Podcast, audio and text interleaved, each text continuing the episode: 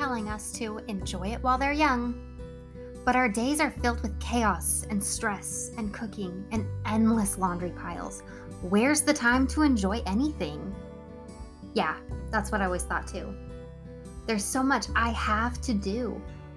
When do I find time for peace and joy and happiness when I barely have time to sleep? Mama, it's time for a shift. You can be a happy mom. Yeah, it's possible. If I can, you can. Trust me. I've been a mess. I've been depressed. I've been overwhelmed. I've been to the bottom of the pits. And I've risen. I've grown. I've bloomed. And it all started when I realized I didn't have to anything. I get to. It is my privilege and my honor and my divine responsibility to be the queen of my home. It's not a burden. I'm not the janitor and the lunch lady. I'm in charge. I'm the ruler. I'm the chaos coordinator. I'm the calm in the storm. I don't have to anything. I get to. And so do you. So let's rise, mamas. Adjust your crown. Accept your responsibility and change the effing world. It's all in the way you choose to see it. You're listening to I Get To, the podcast with Brittany Clarkson. That's me.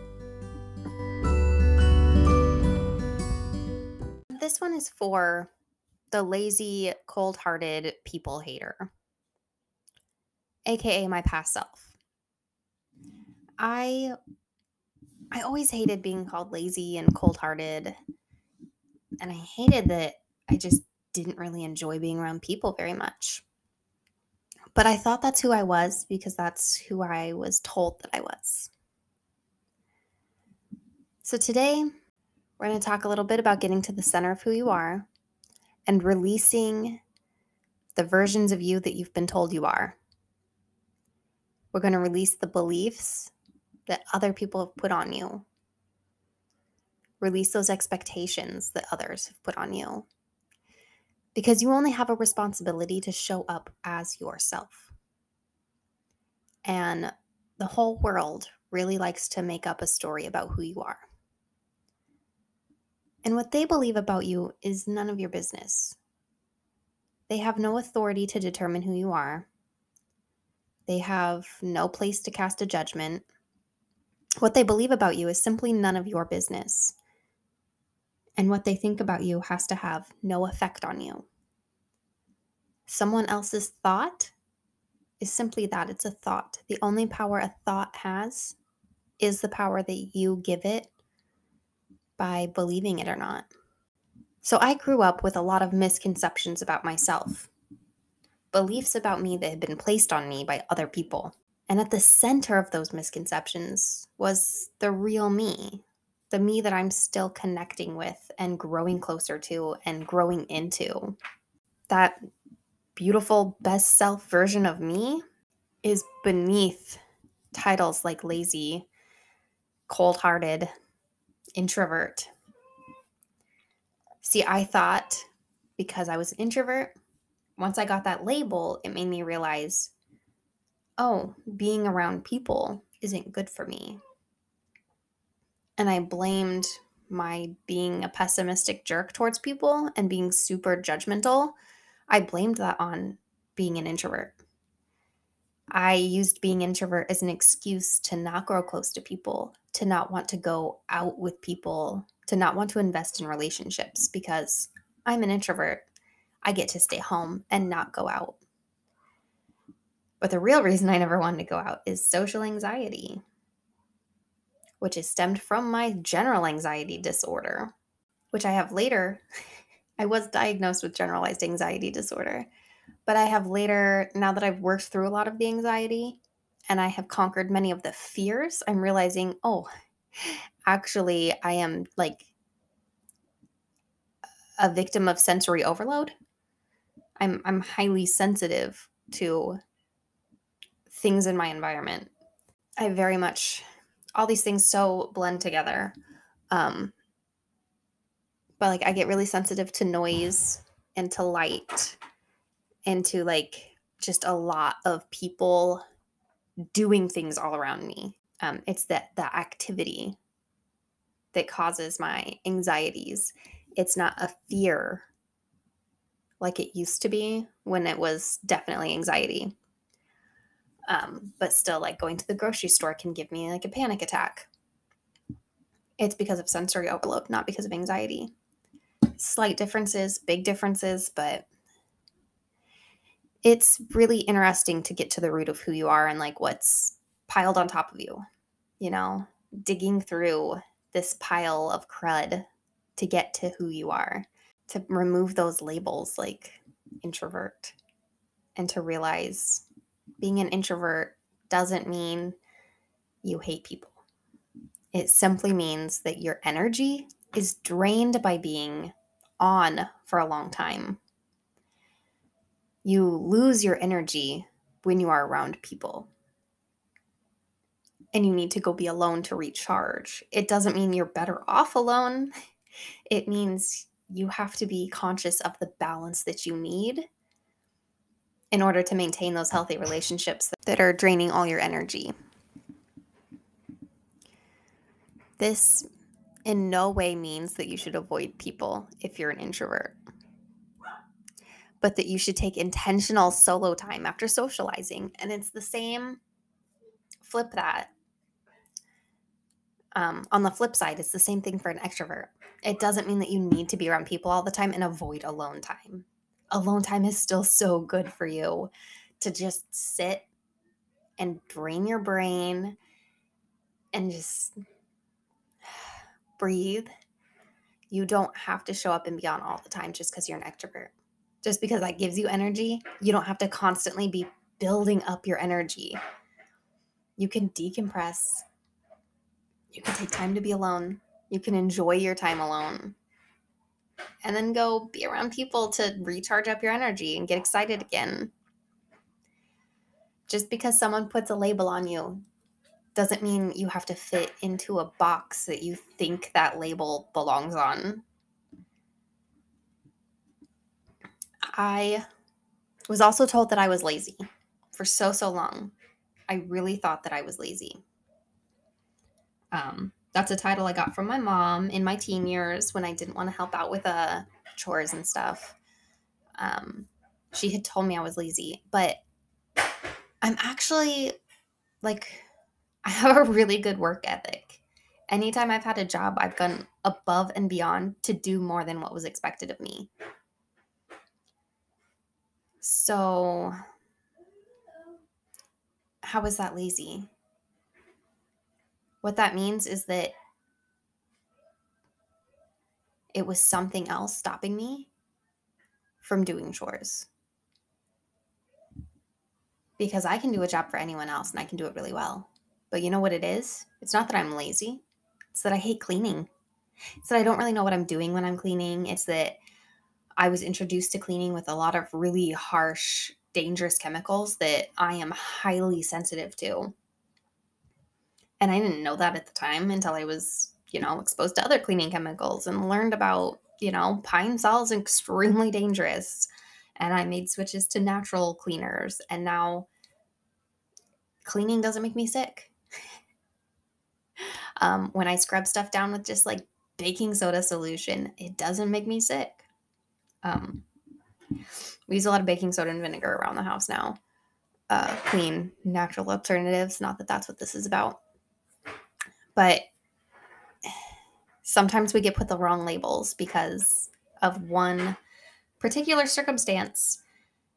But when we look at the whole, you might realize, wow, actually, that's not true. I've believed that about myself for so long, but it's not true. It's something else causing the behavior that was awarded the label. So, yeah, I hate cleaning. I've made that super clear in so many ways. I'm working through it.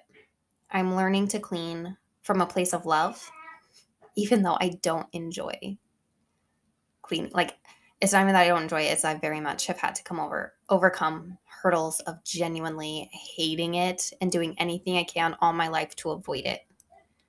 There will be an episode later on going in depth with home care routines and mindset around shifting into cleaning from a place of love when you absolutely hate it like I have. But for now, we're talking about being lazy. Lazy was the wrong label for me. All right. There was a disconnect somewhere. And that, because it wasn't laziness, what has what was happening is I was being paralyzed by perfection. At my jobs, I didn't really care about getting things perfect. I just knew they had to get done and they had to get done by a deadline. In my school, didn't really care about getting perfect. Um, like I've mentioned in a previous episode, like I was really good at school, um, standardized tests, and all that kind of stuff. So, like, I didn't really care what kind of a job I did because I had full faith I was going to do good enough, um, or even more than good enough. And I didn't really attach a lot of worth to my grades because they pretty much came easy. Um, it was really a shock and a jolt when I didn't get a good grade on something because everything else came so easy. Um, but, anyways, so I wasn't lazy because I did a good job on those things. I would complete the task, I wouldn't avoid it, but they were also things that I didn't really care about as much. They didn't have to be perfect. When it comes to trying to clean the home, my mother had instilled in me the belief that if I'm not going to do something right, I shouldn't do it at all. Because if you clean, if you mop the kitchen floor wrong, you're going to have to do it again. So do it right the first time. She meant to encourage me to do a good job. But my subconscious brain took that as a choice and decided, well, then we're not going to do it at all. So, therefore, me not showing up and doing stuff, me completely procrastinating every home care routine, me getting so stressed out about home care really, really stemmed from wanting to do it right. I wanted to get it perfect. And if it wasn't going to be perfect, I wasn't going to do it. I most often opted for just not doing it. So that's one thing as a greatest lesson that has been learned recently is begin imperfectly. Just begin somewhere. I learned it first through starting this business, just jumping in, starting a podcast when I don't know what I'm doing, and just showing up and starting and learning along the way. It doesn't have to be perfect. You just have to start if you start walking, your path will be guided. Wisdom will guide you where you're meant to be, but you have to start moving first. And that is something I've recently started applying to home care routines. And I got my total shower scrubbed. Um, like that was one thing I would always put off because scrubbing the whole shower is such a big deal. Like it's such a big ordeal. It takes so much to do and it's always so difficult. It takes a lot of work, like physical work to scrub. Um, so I mean, like my shower wasn't like mildew state, but it was like soap scum that was hard to get off. Um, and most of the time I shower in dim light, so I couldn't even tell how bad it was getting until I turned on the bright light and pulled the curtain back and was like, oh, wow, that is dirtier than I thought. And I just decided what if I just start? What if I just do a little bit?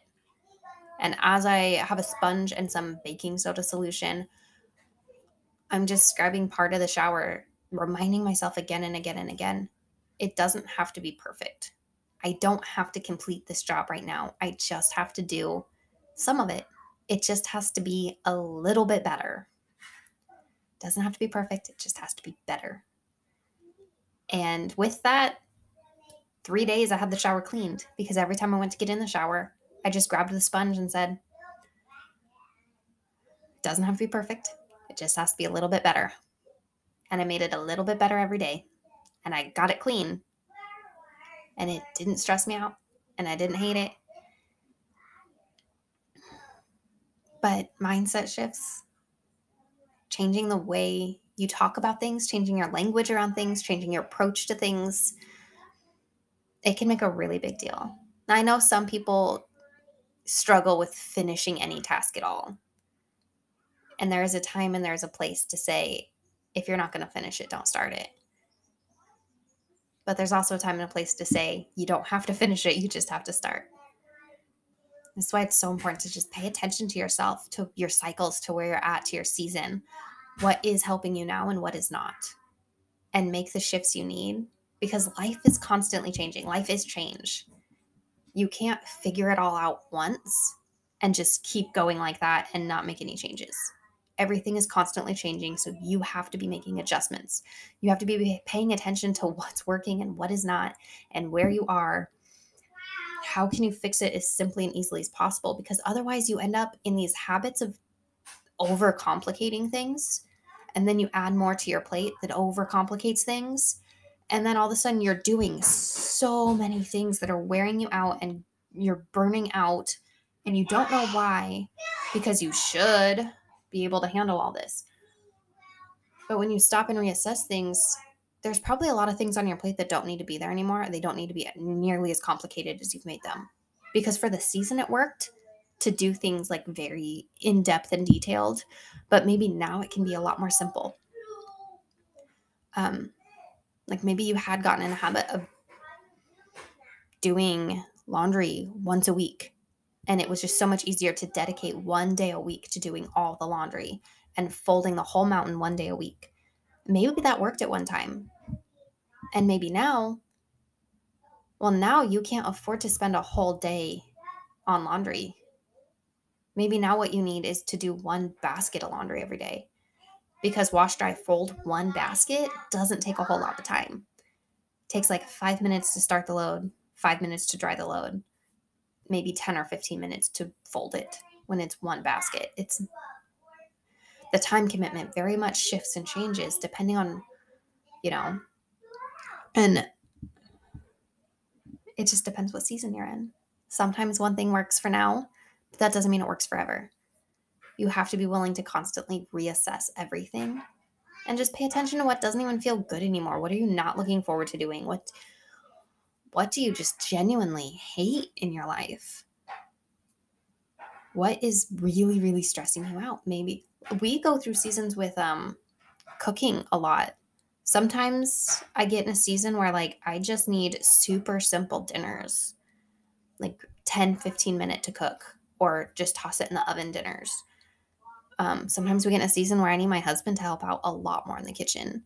And sometimes I'm in a season where I can cook like legit home cooked meals without getting burnt out about it and like feel really good about cooking it and what we're eating. Uh, most of the time, I don't enjoy cooking, but I do go through seasons where, yeah, I'd rather cook. Or I go through seasons where we do the meal delivery um, boxes so that I don't have to worry about making sure we have what we need for dinner I just know we'll have the ingredients for dinner and I'll it's something simple and easy to cook because I refuse to order anything that takes more than 30 minutes to cook. That's just not for me. Even on my best days, I don't want to spend more than 30 minutes cooking a meal. But anyways, the third label that I had put on myself, that I had allowed on myself was that I was cold-hearted and unsympathetic. Um, I was told that I lacked empathy from a pretty young age. And to me, it's because I felt I'm a people pleaser. I'm a peacemaker. I'm an Enneagram 9. I there I am talking about labels again, right? but when someone else around me is hurting, I feel guilty complaining. And when someone else around me is hurting, like I I feel it too. But for a long time, because of my history with depression, one of my coping mechanisms has been to numb out the feelings because I felt so many negative and shameful things that I chose just not to feel anything at all. So I kind of stopped caring about everything. And that's what really led into the deepest depressions um, was the lack of caring. So, what turned out is that I don't lack empathy. What I have since found out is that I'm highly sensitive to other people's energy. And as a coping mechanism, I chose to go numb, and I wouldn't allow myself to feel sad for others or myself.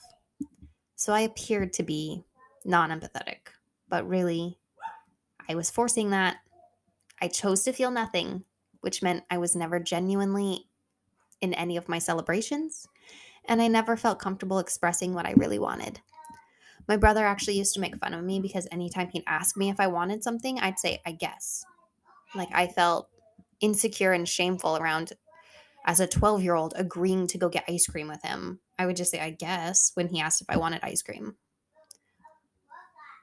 And I didn't realize that there was anything like weird or off about that until he had said something to me about saying I guess all the time. Um, I think he finally confronted me about that when I was like 18. He I, he might not have confronted me. He might have been making fun of me. He was probably making fun of me. But I just remember like him pointing it out and then I started thinking about it later because well, I dwell on every social interaction for years when I don't need to. Um, but then I started thinking about I guess I shouldn't be I should be excited for some things, right? Why am I so um reluctant to be excited about things like ice cream? Things I know I enjoy and I like. The answer is yes, I would love to go for ice cream. But why am I saying I guess? Like it's completely up to you if you want to go. Sure, I'll go if you're going. Why did I feel so unsafe to express my own opinions and desires?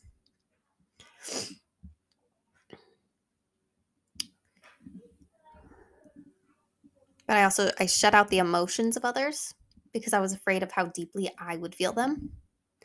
And it turns out I'm what they call an empath. I just really suck at being an empath. Growing up, I never knew how to protect my energy from being affected by others. So I just deflected it. I put up a wall so that I couldn't absorb their energy. Or at least I pretended that I couldn't. Um, after being around someone who is really stressed or sad, I would definitely take that with me. But I would put up a wall and shut off from connecting with them and discussing with them because I didn't want them to affect me. But in reality, it absolutely was affecting me. So this turned into a lose lose situation where I was both hurting myself and not helping them. So, my point for today just because you've been lazy or cold hearted or a people hater doesn't mean that's really who you are. You can strip off any label that's been put on you. Just because you identify with a label, just because that label does in fact describe you, things like an introvert or or a people pleaser. Just because that label fits on you doesn't mean you have to join the club. You can be whatever you want to be. You can do whatever you want to do. You don't you don't have to fit in the boxes. You are a totally unique human. You have such a beautiful soul. And whatever label has been put on you in the past. You just you don't have to be part of it. You don't have to fit in the box. You're not a checklist. You're not you're not a jar of mayonnaise. You don't need to have a label to define what you are and who you are. Thank you so much for listening today. If you could do me a quick little favor and rate and review this podcast, that would mean so, so much to me. And also, if you could screenshot the episode you're listening to and share it on your social media so that other mamas can find the same episodes and learn the same things you've learned. That would mean so much to me, so much to the whole world. Thank you so much for making the world a better place.